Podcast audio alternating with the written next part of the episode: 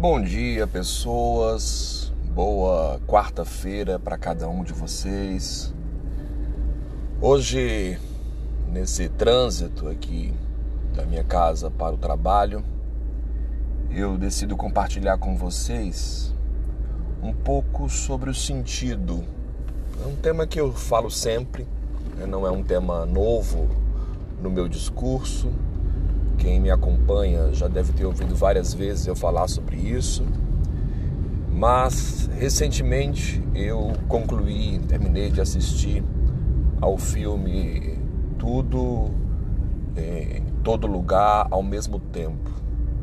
Um filme não tão fácil de assistir, especialmente para pessoas que têm certa criticidade ou mesmo aversão a gêneros de ficção misturado com comédia, mas esse é um filme que misturou aí diversos é, perfis né, cinematográficos. É um filme que eu particularmente considerei de comédia, aí tem o traço ficcional e o drama. Dentro, portanto, do enredo, uma questão existencial, a, a lógica da, do sentido da vida existe uma lógica na criação, aqui usando o termo do Oswaldo Montenegro, na sua belíssima canção que carrega o mesmo nome. Tem um sentido na vida, né? há um propósito. O que, que a gente está fazendo aqui? O que, que tem um direcionamento? Né? Viemos de um lugar e vamos para o outro? Ou a gente está perdido no espaço? Somos resultado aleatório é, de movimentos de partículas que não obedecem ordem alguma, é, forças aleatórias nos governam ou há um propósito, há um sentido. Essa discussão é uma discussão eterna, né? é uma discussão que está presente nas religiões mundiais, está presente na filosofia, eu diria que está presente na cultura em geral, na ciência a, a literatura. Sentido da vida. Há um sentido na vida. Não dá para a gente escapar a essa discussão. Não dá. Nós precisamos encará-la. Porque uma coisa me parece óbvia. Não dá para ficar sem sentido. Não é possível ao ser humano o sem sentido. Mesmo quando ele assume filosoficamente a ideia do sem sentido da existência, fato de um ser humano estar vivo, decidir estar vivo, é uma prova de que ele dotou a sua vida de algum significado. Acho que o Camus traduziu bem o que, que seria uma vida totalmente sem sentido quando considerou que o suicídio era uma questão, talvez a mais importante a ser discutida pela filosofia. Porque o que, que nos impede, portanto, de interromper essa dinâmica aleatória do universo? O que nos impede de interromper, inclusive, os nossos sofrimentos, já que não há propósito para continuar sofrendo. Há uma pergunta no meio do filme que é fundamental, que é o que é pior que a morte? Ou por que, que a morte é pior? Veja, se a gente retira o sentido, se não há um porquê, então faz muito, né? é lógico, faz muito sentido que a morte se apresente como uma solução até digna. Entre o não sentido e a morte, a morte passa a fazer sentido. Então dá para perceber aí o quanto nós precisamos é, da, da ordem dos significados, da ordem simbólica. E não só precisamos, nós estamos atrelados a essa ordem. A nossa natureza, nossa natureza consciente, o fato de sermos seres linguísticos, nos coloca numa exigência. O mito do Éden trata isso através do conhecimento. Né? os humanos ali presentes no jardim do Éden viviam num paraíso sem conhecimento. A árvore amaldiçoada era a árvore do conhecimento do bem e do mal.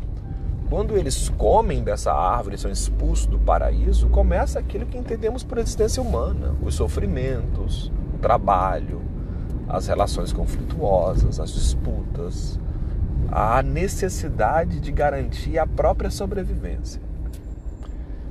Os antropólogos entendem que a linguagem ela é responsável por esse salto que nos tira da condição de natureza para a, o mundo simbólico.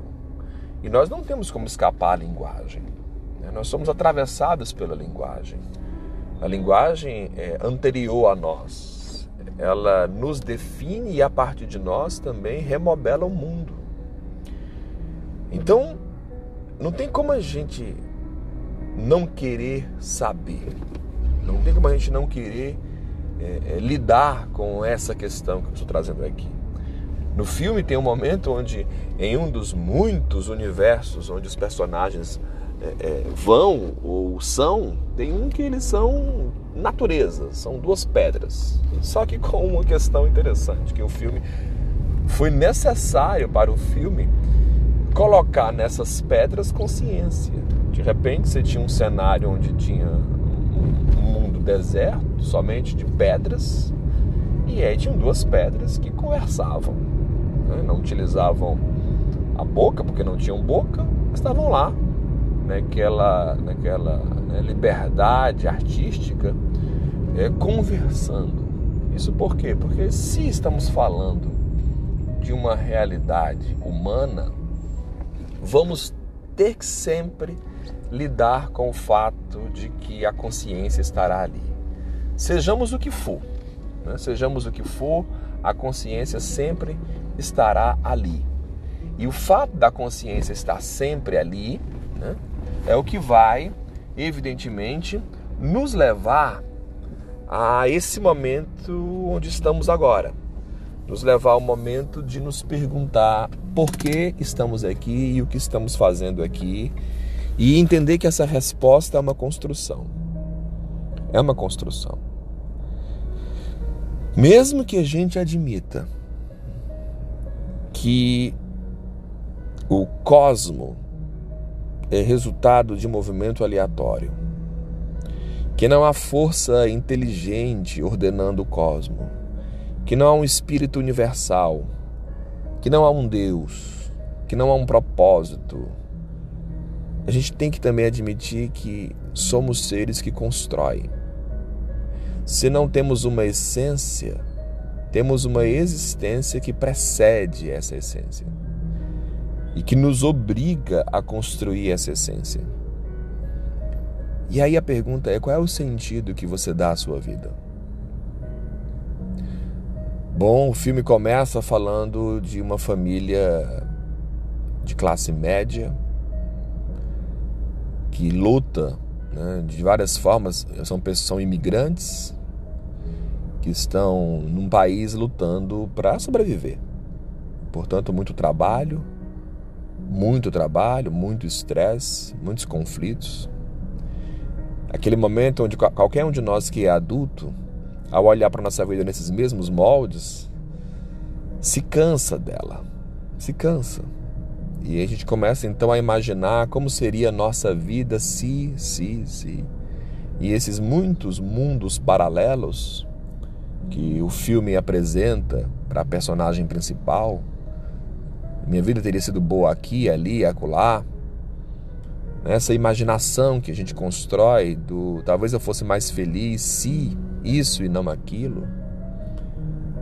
Bom, o filme vai nos mostrar que no fim não se trata de mudar substancialmente as realidades. Não se trata de ir para um dos muitos mundos é, possivelmente existentes. Não se trata do multiverso, mas se trata das múltiplas formas de viver esse universo. Se trata das muitas formas de vivermos essa realidade. Como a gente pode construir a nossa vida aqui e agora, através do sentido que damos a ela. Então, depois de uma viagem cósmica, nos muitos mundos, a personagem aprende uma lição. O sentido da vida é dar sentido às coisas que nos cercam. Essa é uma lição que eu aprendi há muito tempo e marca a minha caminhada e meu principal ensino. O sentido da vida é sentir. Um outro filme que eu lembro sempre quando o tema é esse é Soul, que vai na mesma temática. Em outro momento, talvez eu fale novamente desse filme. Mas pensar que o que torna a vida maravilhosa é a decisão, a postura, né, o direcionamento para valorizar aquilo que nos cerca. Gastar tempo com coisas que estão aqui diante de nós.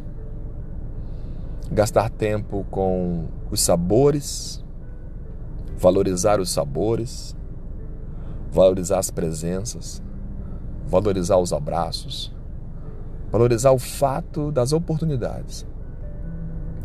Se desprender um pouco do futuro e começar a valorizar o tempo presente, o momento chamado já.